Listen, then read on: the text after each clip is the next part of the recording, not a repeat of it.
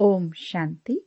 4 दिसंबर 2021 बाबा के महावाक्य। मीठे बच्चे, देह अभिमान तुम्हें बहुत दुखी करता है, इसलिए देही अभिमानी बनो। देही अभिमानी बनने से ही पापों का बोझा खत्म होगा। प्रश्न सतयुग में साहूकारी का पद किस आधार पर प्राप्त होता है? उत्तर, साहूकार बनते हैं ज्ञान की धारणा के आधार पर। जो जितना ज्ञान धन धारण करते हैं और दान करते हैं, उतना वह साहूकार पद पाएँगे। एवर वेल्दी बनेंगे। पढ़ाई पढ़नी और पढ़ानी है। बाकी विश्व महाराजन बनने के लिए बहुत रॉयल सर्विस करनी है। सब खामियाँ निकाल देनी है। पूरा देही अभिमानी बनना है। बड़े धैर्य और गंभीरता से बाप को याद करना है। गीत। धीरज धर मनुवा ओम शांति। यह किसने कहा? बाप ने कहा, बच्चों को, धीरज धरो। सारी दुनिया को नहीं कहा। भल बच्चे तो सभी है, परंतु सब बैठे तो नहीं है। बच्चे ही जानते हैं, बरोबर यह दुख दाम बदली हो रहा है। सुख धाम के लिए हम पढ़ रहे हैं व श्रीमत पर चल रहे हैं। बच्चों को धीरज भी देते हैं। वास्तव में सारी दुनिया को गुप्त धीरज मिल रहा है। तुम समझते हो, हम सम्मुख सुनते हैं। सब तो सुनते नहीं। वह बेहद का बाप है, बेहद का दुख हरता, सुख करता है। दुख हर कर, सुख का रास्ता बताता है। तुमको जब सुख होगा तो दुख का नाम नहीं हो सकता। सुख की दुनिया को सत्युग, दुख की दुनिया को कलयुग कहा जाता है। यह भी बच्चे जानते हैं। सतयुग में संपूर्ण सुख है। सो भी सोलह कला संपूर्ण। जैसे चंद्रमा भी सोलह कला संपूर्ण होता है, फिर कला कम होते होते अमावास पर कितनी छोटी किनारी रह जाती है। प्रायः अंधियारा हो जाता है। सोलह कला संपूर्ण तो संपूर्ण सुख भी होगा। कलयुग में है सोलह कला अपूर्ण तो फिर दुख भी होता है। इस सारी दुनिया को माया रूपी ग्रहण लग जाता है।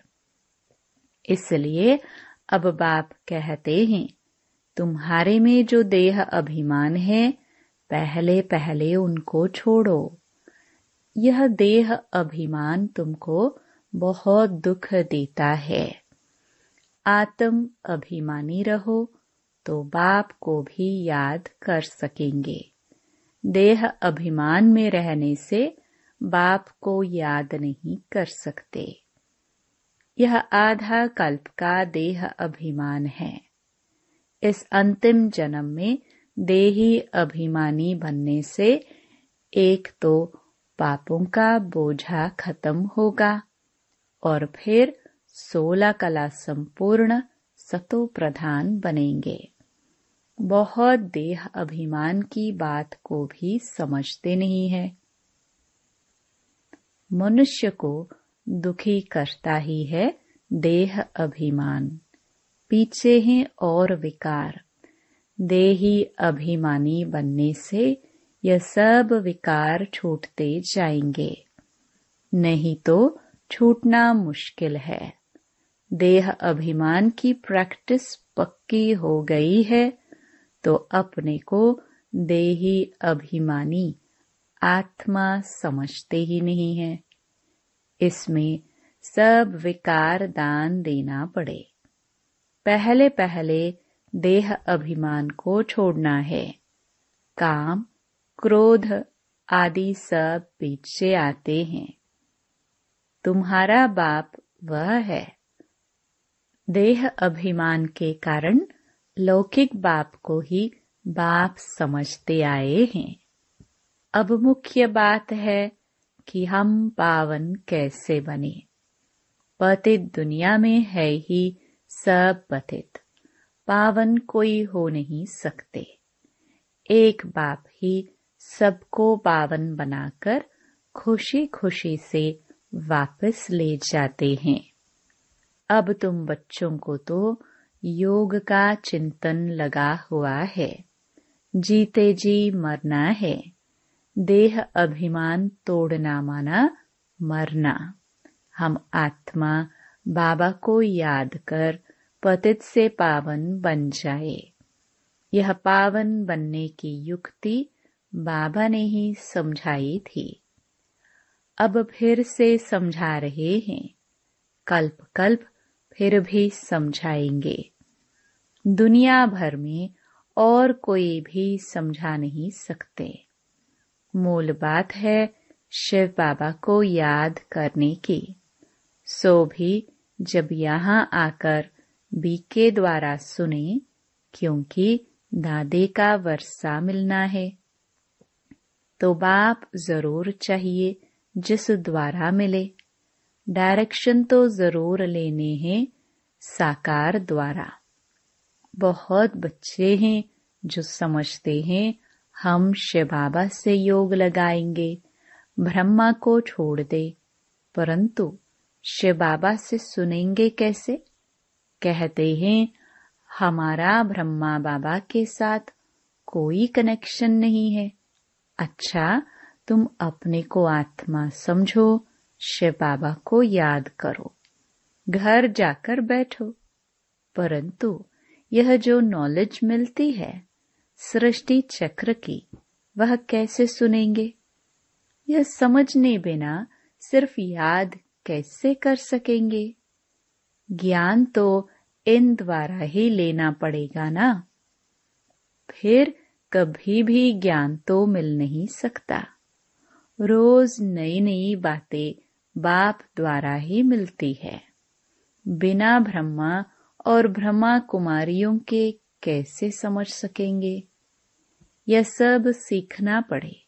बाप कहते हैं, जो घर बैठकर पुरुषार्थ करे, कर्मातीत अवस्था को पाने का तो हो सकता है मुक्ति में जाए, जीवन मुक्ति में जाना सके।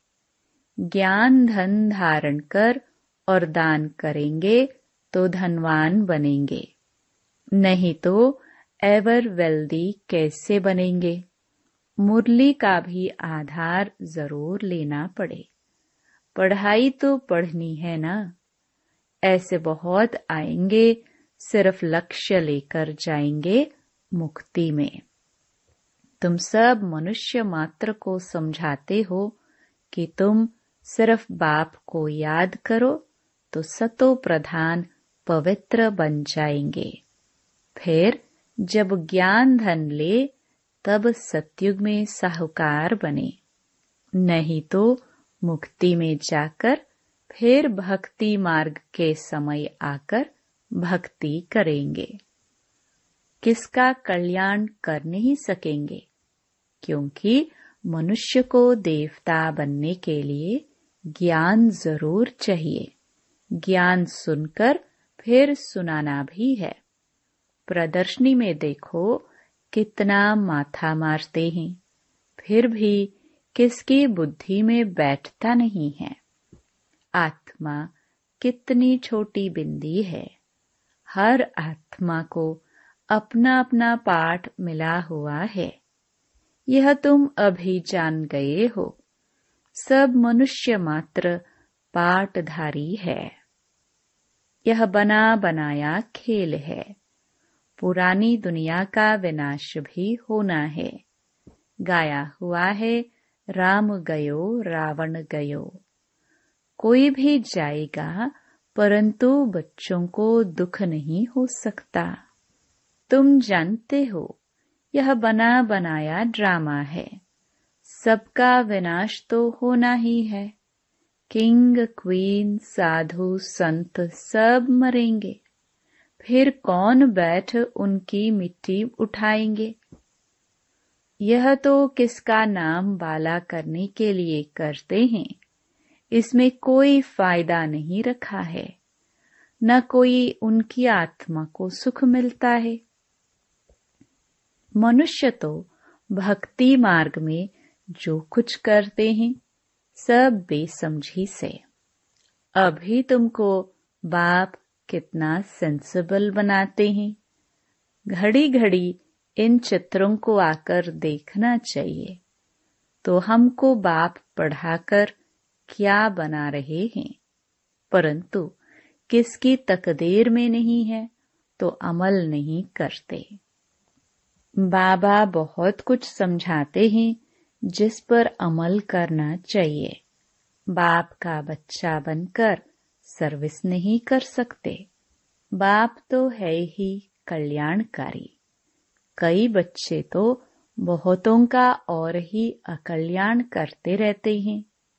जिनकी कुछ भावना भी होती है, यहाँ के लिए उनकी भावना भी उड़ा देते हैं।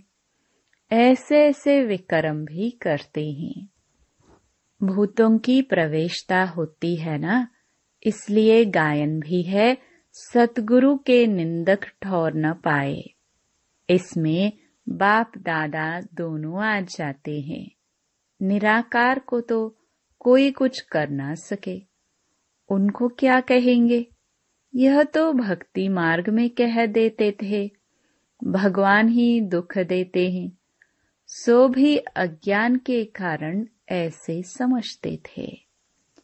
अब तो बच्चे जानते हैं, अज्ञानवश कितना बाप का तिरस्कार करते हैं।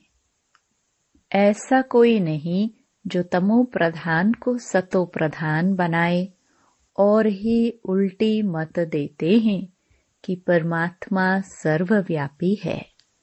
मनुष्य कितना मूंझ जाते हैं, तब कहते ब्रह्मा के तन में परमात्मा कैसे आ सकता है? फिर किसके तन में आए? कृष्ण के तन में आए। तो फिर ब्रह्मा कुमार कुमारियाँ कैसे बने? वह तो फिर दैवी कुमार कुमारियाँ बन जाएँगे। ब्राह्मण तो ज़रूर ब्रह्मा कुमार और कुमारियाँ होंगे। ब्राह्मणों के बिना तो बाबा कुछ कर ना सके। इसलिए इनका चित्र तो ज़रूर देना पड़े। यह ब्रह्मा भी ब्राह्मण है। प्रजापिता ब्रह्मा तो चाहिए भारत में। दिन प्रतिदिन ब्रह्मा का साक्षात्कार घर बैठे बहुतों को होता रहता है। वृद्धि होती जाएगी। जिनका पाठ होगा तो फिर बहुत भागेंगे। बहुत लोग समझते हैं, भगवान कोई रूप में होगा ज़रूर। साक्षात्कार भी परमपिता परमात्मा के सिवाय कोई करा नहीं सकते।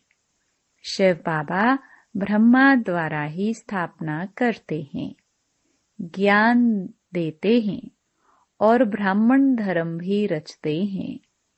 ब्राह्मणों का धर्म ज़रूर चाहिए। वह है ऊँचे ते ऊंच। प्रजापिता ब्रह्मा तो बहुत ऊँचा है ना? उनको कहेंगे नेक्स्ट गॉड सूक्ष्म वतन में दूसरा कोई तो है ही नहीं। ब्रह्मा द्वारा स्थापना होगी। बस। ब्रह्मा फिर देवता बन जाते हैं। चौरासी जन्मों के बाद फिर ब्रह्मा बन जाते हैं।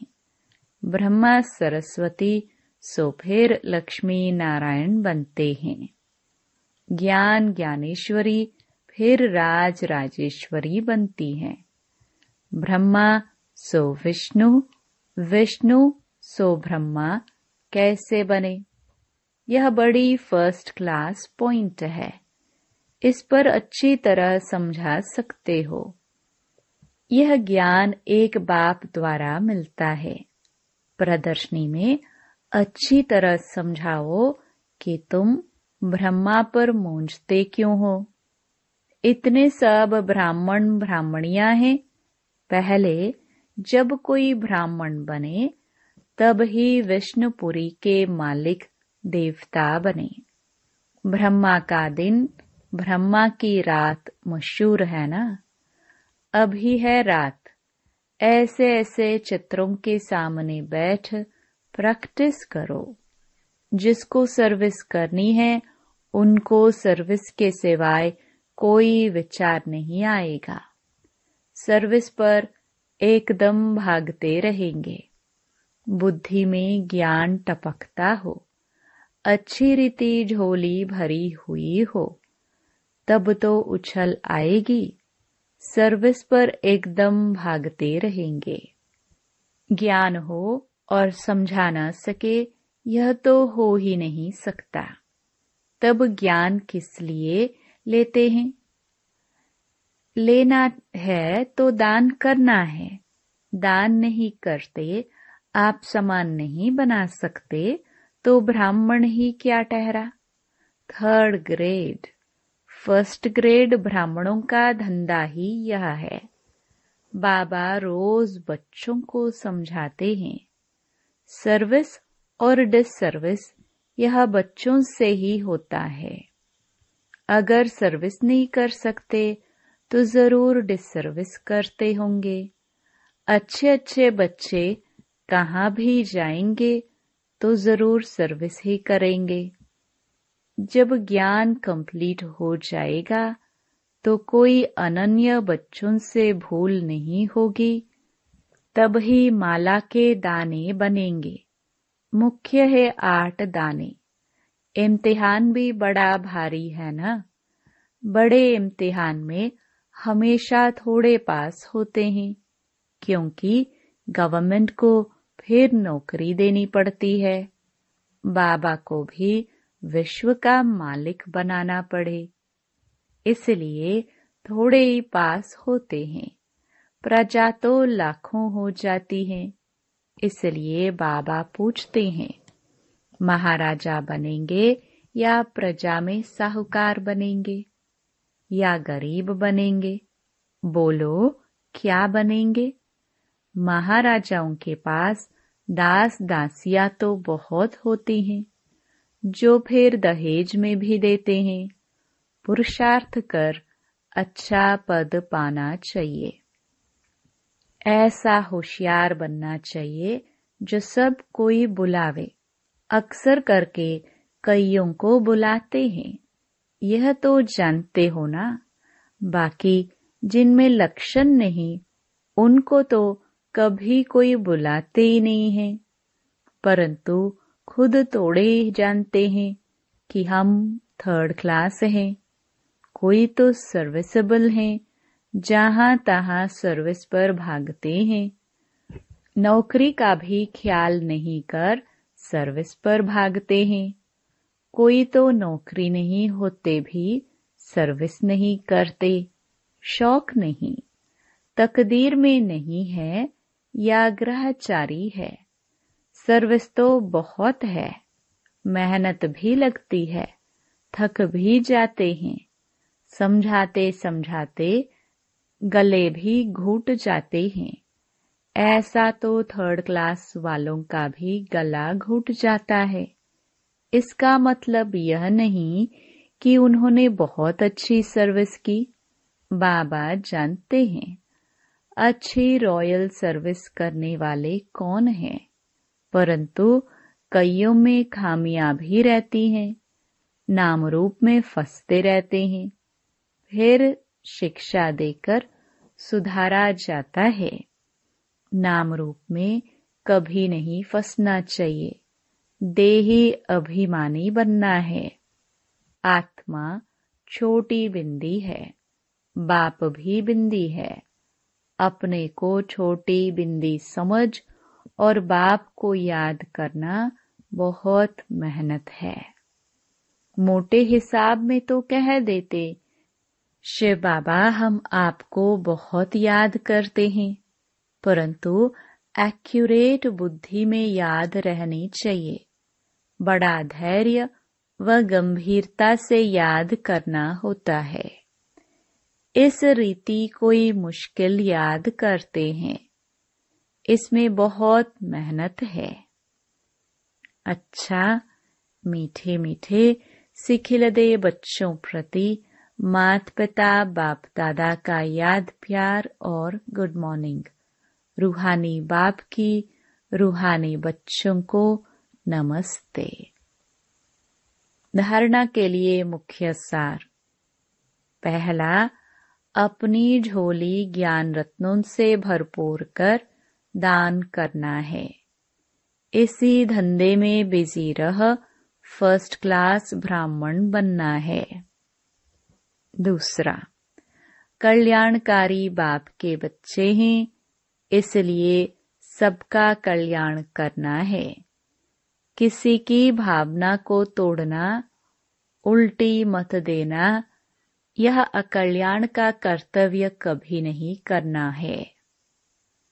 वरदान आत्मिक उन्नति के साधन द्वारा सर्व परिस्थितियों पर विजय प्राप्त करने वाले अकाल मूर्त भव।